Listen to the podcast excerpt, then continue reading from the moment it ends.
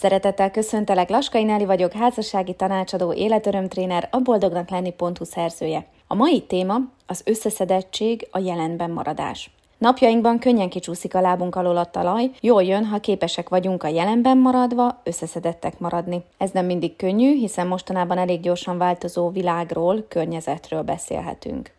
A harmonikus élet szempontjából fontos, hogy minél több helyzetben megtaláljuk a kontrollpontot. Mi az, amit tudok tenni a kialakult helyzetben, mi az, amit éppen nem. Ritkán esik meg az, hogy semmit, sőt, talán ilyen nincs is, mert valamit mindig tudok tenni. Ha más nem, akkor a hangulatomat emelni valamivel, pihenni, segítséget kérni, jelenben maradni, még akkor is, ha a környezetet nem is tudom azonnal megváltoztatni.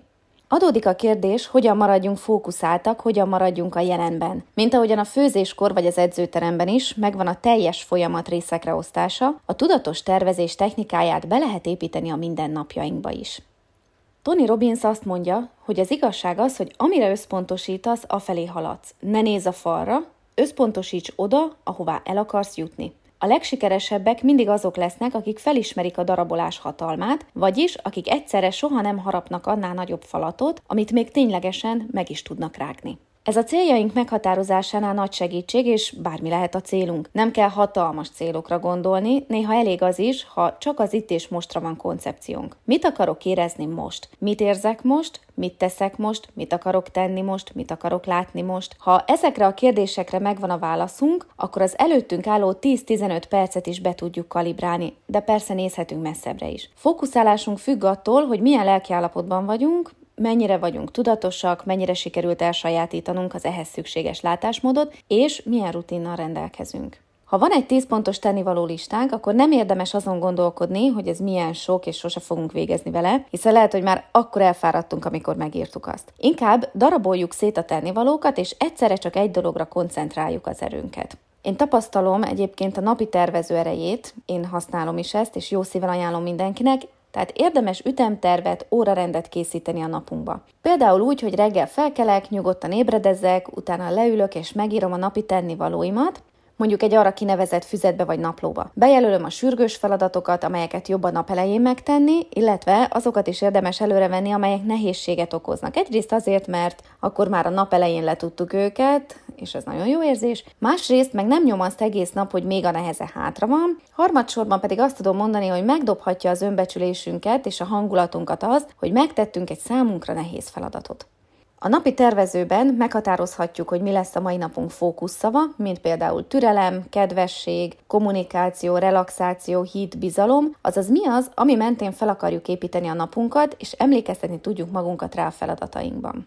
A feladatok között, ha lehet, iktassunk be szüneteket, amikor leülünk egy kávéra, vagy megnézzük a kedvenc sorozatunkat, vagy mozgunk egy kicsit, hogy ne a vége láthatatlan feladatok sora határozza meg a napunkat, mert az eléggé lelohasztó, hanem a tudatos felépítés, amiben a könnyedséget is meg tudjuk élni. Bármi is a feladatunk, igyekezzünk a jelenben maradni. Ne engedjük a gondolatainkat barangolni a múltban, hogy ki mit mondott nekünk, ha épp nem a filózásra szánt fél óránkat töltjük, mert ezt is beiktathatjuk egyébként tudatosan. Mondjuk lesz egy fél óra, amikor kidő kidühöngjük, kipanaszkodjuk magunkat, esetleg elgondolkozunk azon, hogy mi történt a múltban, mit lehetett volna másként csinálni, de mindez csak azért, hogy legközelebb egy hasonló szituációban másképp viselkedjünk. Önmarcangolásra nagyon szálljunk időt. A jelenbe maradásba nem fér bele az sem, ha a jövőn morfondírozunk, mi lesz, ha nem tudom befizetni a számláimat, vagy ha nem jön össze a párkapcsolat, vagy ha a főnök már, már megint erélyes lesz velem. Nem vagyunk jövőbe látok, nem tudjuk, hogy mi lesz. Van, amire fel tudunk előre készülni, van, amire nem. A kutatások szerint egyébként az ember sokkal nehezebbnek gondolja az esetlegesen bekövetkező kellemetlenséget, mint ahogy majd helytáll annak idején, hogyha az egyáltalán bekövetkezik. Ha valóban előjönnek, mint amikor még csak félnek tőle az emberek.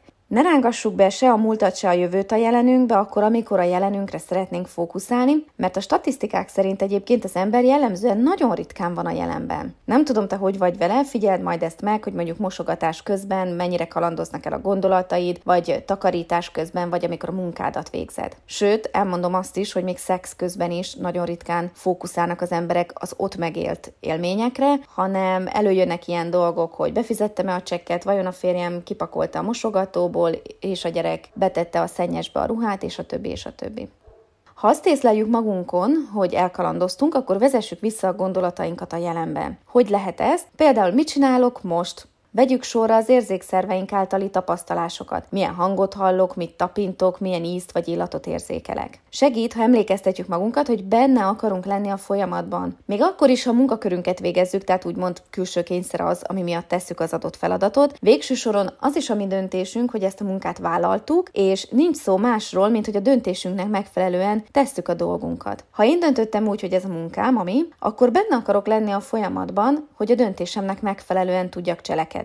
Segíteni tud az is, ha tudatosan meghatározott időkeretben végezzük a feladatainkat. Például vegyük azt, hogy nincs kedvünk kitakarítani a fürdőszobát, de ha a tervezőnkbe ezt beírtuk, teszem azt négy órára, akkor négy órakor koncentráljunk a takarítással járó előnyökre. A jó illatra, a tisztaságra, és arra, hogy kreatívan előállítunk éppen valami klassz dolgot, és arra, hogy ezt mi terveztük így, tehát nálunk a kontroll. A relaxációs idő mindennapi beiktatása is mindenképpen hasznos, hiszen a pihenés folyamatában sejtjeink ellazulnak, feltöltődünk és újult energiával állhatunk a következő feladatunknak. Tehát ahhoz, hogy összeszedettek legyünk, segít nekünk a napi tervező. Ahhoz, hogy a jelenben maradjunk, segít az, ha nem engedjük barangolni a gondolatainkat sem a múltban, sem a jövőbe, hanem az itt és mostra koncentrálunk. A nyomás alól felszabadít, ha azt érezzük nálunk a kontroll, benne van a mi döntésünk is abban, ahol most vagyunk, amit most teszünk. A mindfulness technikák rendszeres gyakorlása pedig abban segít, hogy tényleg a jelenben tudjunk maradni, tényleg az itt és most érzékelésére figyeljünk. A napi tervező az visszaadja számunkra a kontrollt, és nyilván sorvezetőként is szolgál, hogy el tudjuk végezni az általunk meghatározott feladatokat.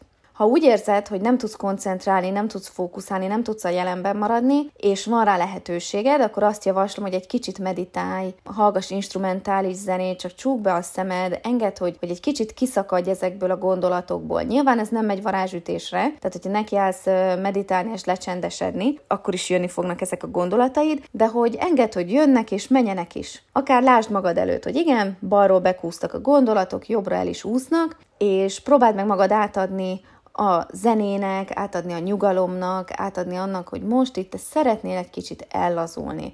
Szkenneld végig a fejed bubjától a talpadig a testrészeidet, akár úgy is, hogy oké, okay, akkor most ellazultak a szemhéjaim, ellazult az, a szám, ellazult az arcom, ellazult a vállam, ejtsd le a válladat, ellazult a hasam, ellazult a combom, és így tovább, és vedd így végig sorra a testrészeidet, és lazítsd is el őket. Bízom benne, hogy sikerül megtervezni a napodat, és sikerül fókuszáltnak maradnod. Ami itt is fontos, hogy a rendszeresség az elengedhetetlen ahhoz, hogy egy új szemléletet alakítsunk, egy új életmódot vagy életstílust alakítsunk ki magunknak, olyat, amiben a kontrollt minél többször megérezzük, amiben beiktatunk pihenésre szánt időt, feltöltődésre szánt időt, mozgásra szánt időt, és ez a rendszeresség egyébként a meditációnál is nagyon fontos, hogy ne csak akkor meditáljunk, amikor már totál tele vagyunk, hanem minden nap legyen egy kicsi idő, ez lehet 10 perc is, amikor azt mondod, hogy most csak úgy engeded a gondolataidat, engeded ellazulni magadat, és utána visszatérsz a feladataidhoz. Örülök, hogy ma is velem tartottál, ha szeretnél jelzést kapni az új segítséget tartalmazó adásokról, akkor iratkozz fel a csatornára, amint most hallgatod ezt a hanganyagot. Ha e-mailt írnál, várom azt az infokukacboldognakleni.hu e-mail címen. Ha a témában olvasnál inkább még cikkeket, akkor a boldognakleni.hu oldalt keresd. Minden jót kívánok neked, szia!